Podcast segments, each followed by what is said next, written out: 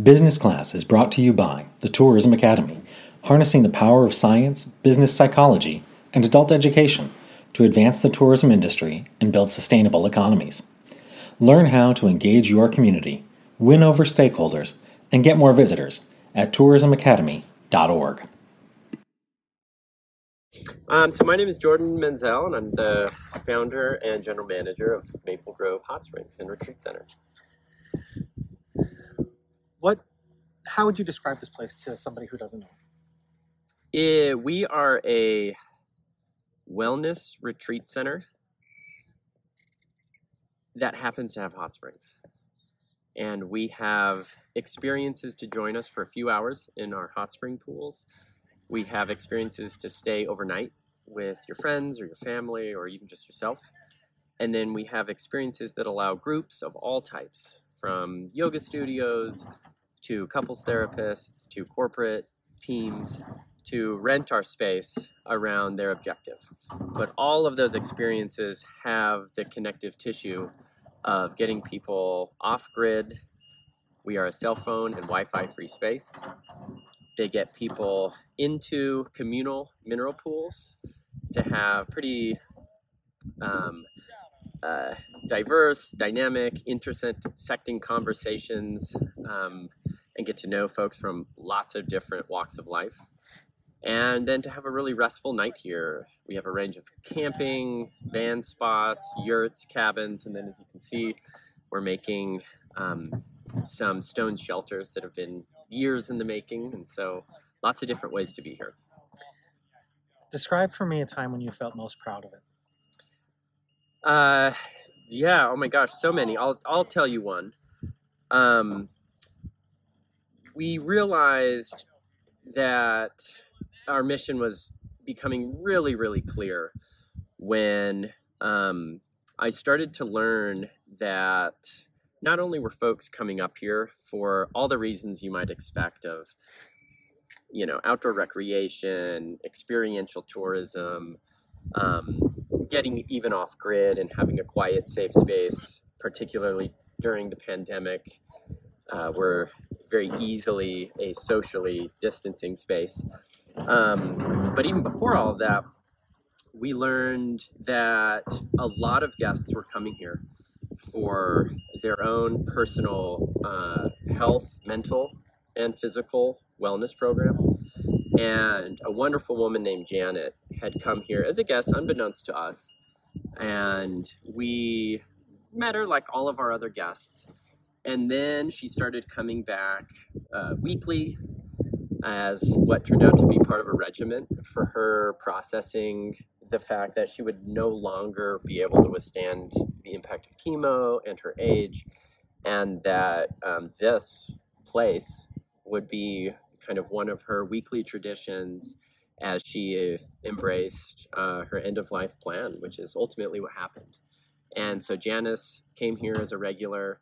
Um, her ashes were spread over our waterfall amphitheater and there's a small stone for her. And um, when we considered all the use cases, college students partying, uh, a bunch of friends coming out for a rowdy night, or Janice um, just making peace with the end of her time here, it became so clear that uh, without even really caring what business was to be found there, that this space every decision we would make, uh, our litmus test was does this advance Janice's goal or doesn't it?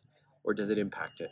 And if in service for someone like her, uh, we all probably have something to gain from that experience. And so that uh, learning that what we created wasn't just for fun, but actually for substance and purpose um, has informed how we think about the space and how we think about our guests and how we think about our guidelines and uh, and ultimately the business decisions that we make. And so knowing people come here to be well, which is our mission, uh, is extremely rewarding.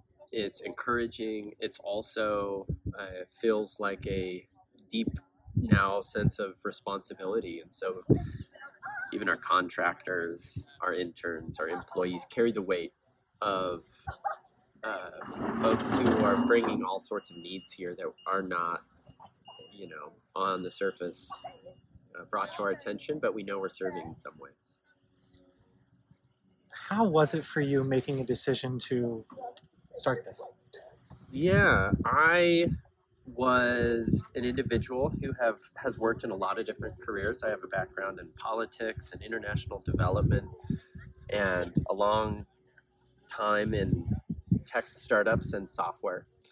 And so I've experienced a lot of different work environments. And long before here, I hit my own uh, peak of, I should say, not peak, my own trough of mental unwellness and unhealth. And well, I wouldn't say I was suicidal. For the first time, probably five to six years ago, I experienced total lack of imagination for tomorrow, for projects, for schemes. And I'm a very uh, schemy, projecty person.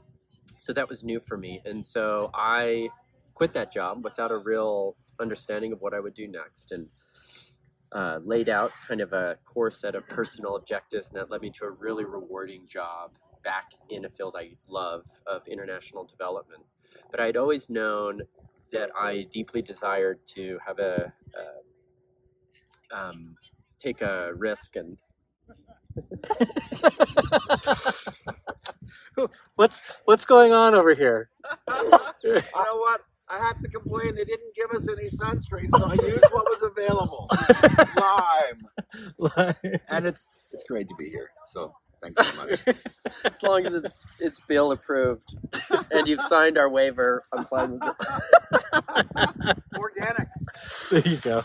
Um, I going into that role, I knew, you know, I think I'm just someone who every few years is probably going to pull the plug with no real reason um, uh, in order to try something new. I found that for me, my mental wellness comes from actually being in a pretty uncertain, uncomfortable state of real stretching, and I'm I'm at my best then, and and so I uh, decided to go out on a hunt for some. I had saved up a little money to try and find some land for an experiential based uh, retreat center and I was nearing the end of a year looking for land, and I didn't find any. And I came here, and this happened to close for business about a week later. And this used to be an abandoned, not abandoned, but a fairly dilapidated property that ultimately closed for business in its final gasping breath in 2018. And so while I didn't come here to consider this place, I came here having dedicated a year to a hunt that was unsuccessful. And so when I when I heard that this place closed, I had already come here and imagined, you know, projected my thinking and dreaming on how special this place could be. And so that you know, in a matter of a month, turned into a pretty pretty quick process to make the commitments to uh, get in touch with the owner, ultimately put a transaction and an agreement in place, and then, yeah, at that point, since uh, it's felt like an easy decision only because I fully committed myself, and there really wasn't another option. I didn't come into this with a lot of resources, and so it required a lot of lending and creativity and partners and, and customers and guests and uh, and a lot of scary moments for sure. But I already knew that what I valued much more than money, which I learned in the software industry, was my time, and that I would be delighted to trade my time if it meant I could meet new people, uh, work land, um, steward a space, and particularly experience the space that we're stewarding, which for me has been extremely healthy. and integrated with my family and my life, and ultimately created a lot of freedom. And I now still choose to use it all here. and so that's made it an easy, but really, you know, we can tell lots of stories about what has had to happen to make it work. Well, tell me a story about um, your role as a steward for the property and for the springs. Yeah, so we have a mission, like I mentioned, um, and as an organization, we view ourselves as an organization of people, employees, guests, neighbors. Uh, our county, Franklin County, is one of the more economically challenged counties in, in Idaho. Um, and so, those stakeholders, it's really important for us, it was for me to make sure we identify a mission for our stakeholders. And that mission is to be well within the bodies we inhabit, the wilderness we steward, and the communities we gather. And so that's a mandate for us to operate as much as a business as a community center oriented around preservation of our ecosystem, um, cultivation of healthy communities across diverse economic, uh, ethnic, cultural, religious lines, and uh, and to make sure that we're extremely thoughtful about how we connect all that together. And so um, we so stewardship first and foremost uh, is something that I view as a community activity, and so we have a wilderness restoration committee that's comprised of individuals across our guest and other field expertise. And we've also committed a tremendous amount of our own resources towards not only preservation initiatives here, but we are on historic Shoshone land. Um, this was a winter camp long before it was a homestead and before it was private parcels that have chipped away at hot springs and camping and hotels.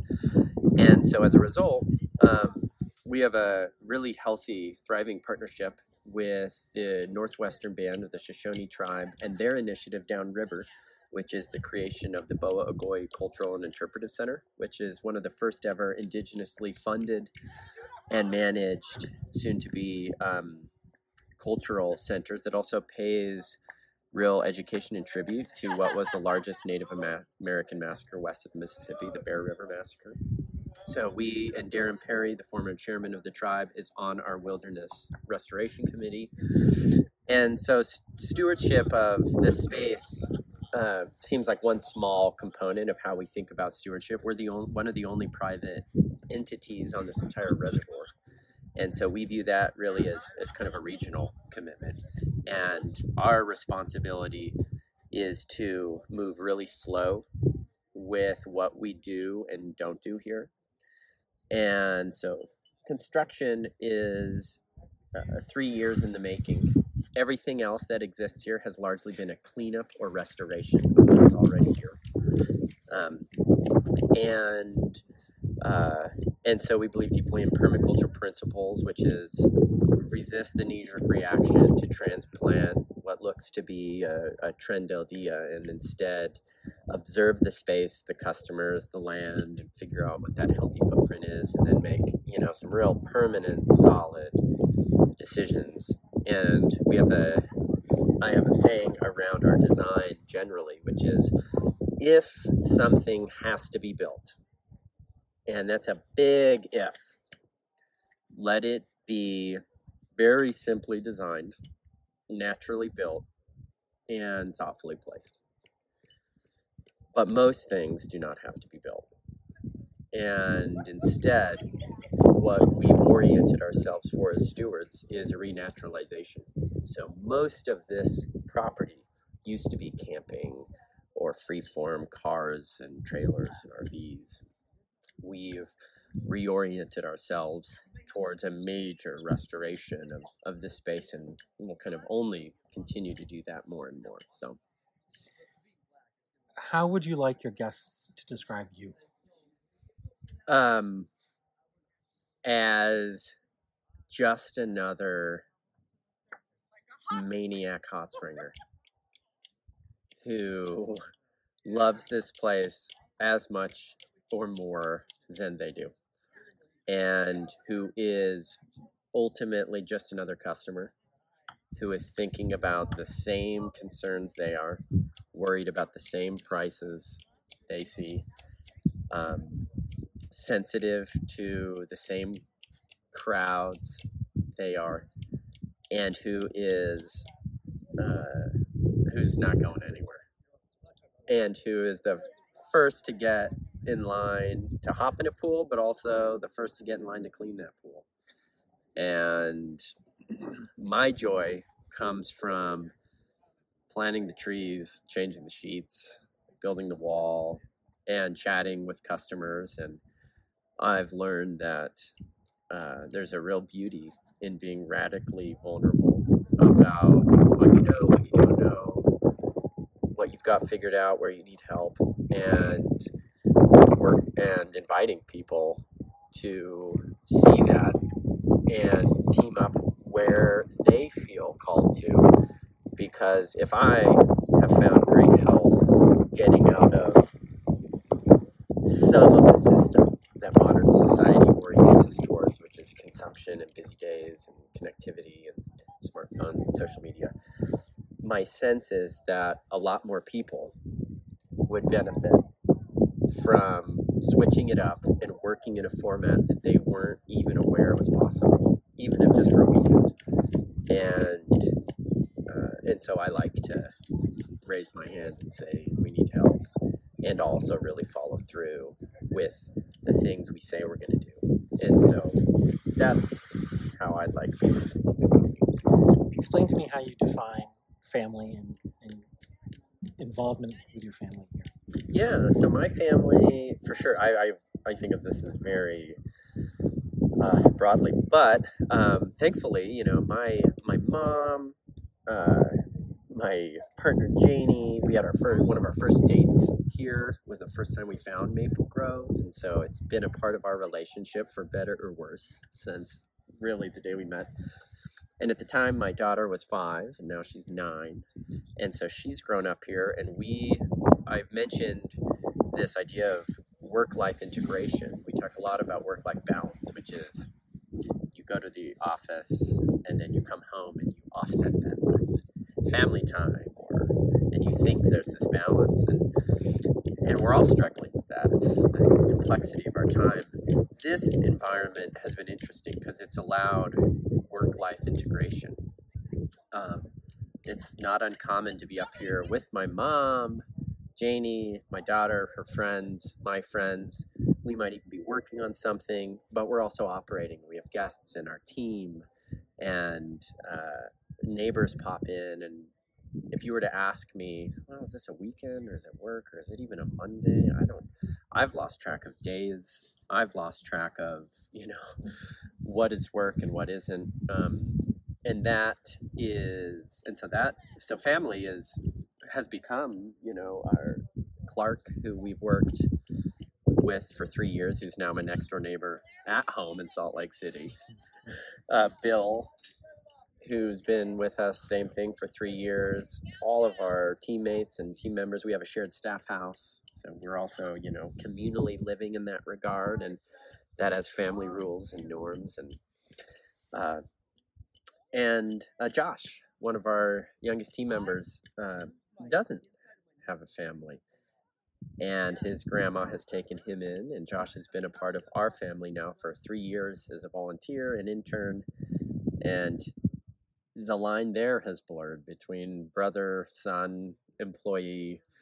You know, we aren't sure what we are for each other, but we know we're committed to uh, each other uh, as as peers, and and the, the glue has been this place. So I certainly didn't expect a teenage son in the process. You mentioned your mom. yeah, How are you most like your mom? yeah. Oh, I'm most like my mom in that in my free time, when no one's looking, you'll find both her and I out staring into the distance, gathering rocks and making a little wall that probably no one will ever see. She, by training, is an amazing business owner and interior and exterior designer, architect. and I uh, didn't appreciate it at the time, but as I've aged and dove into design oriented projects, um, uh, it's inescapable for both of us to not become fixated with the social and physical environment and how it's impacting ourselves and a group. And so both of us will be buzzing around, uh, very sensitive to the way an environment orients ourselves and those around us. And we're um, each delusionally optimistic about what can be done and how long it might take. And I I attribute that uh, you know it's a it's a burden for those around us, but a real uh, thankful uh, dose of naivete that pushes us into some pretty hairy territory, and you're looking at that.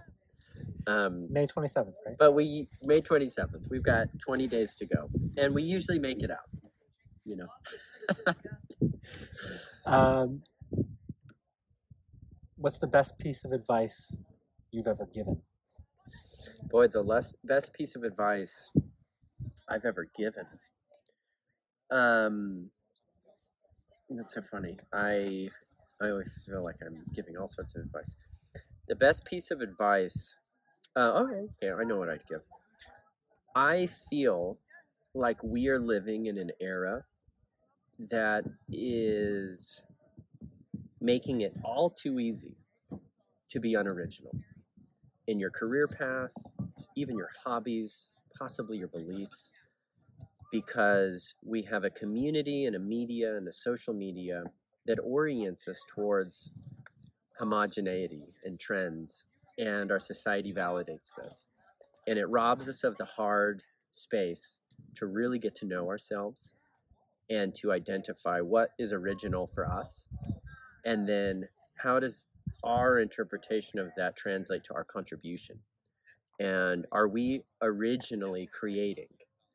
And so I tend, whether it's given as advice or just me opining from my armchair of life, to be yearning and encouraging others to find their original sense of self and then to be unyielding in their original art that they're creating, whether that's in work, family, or, or hobby.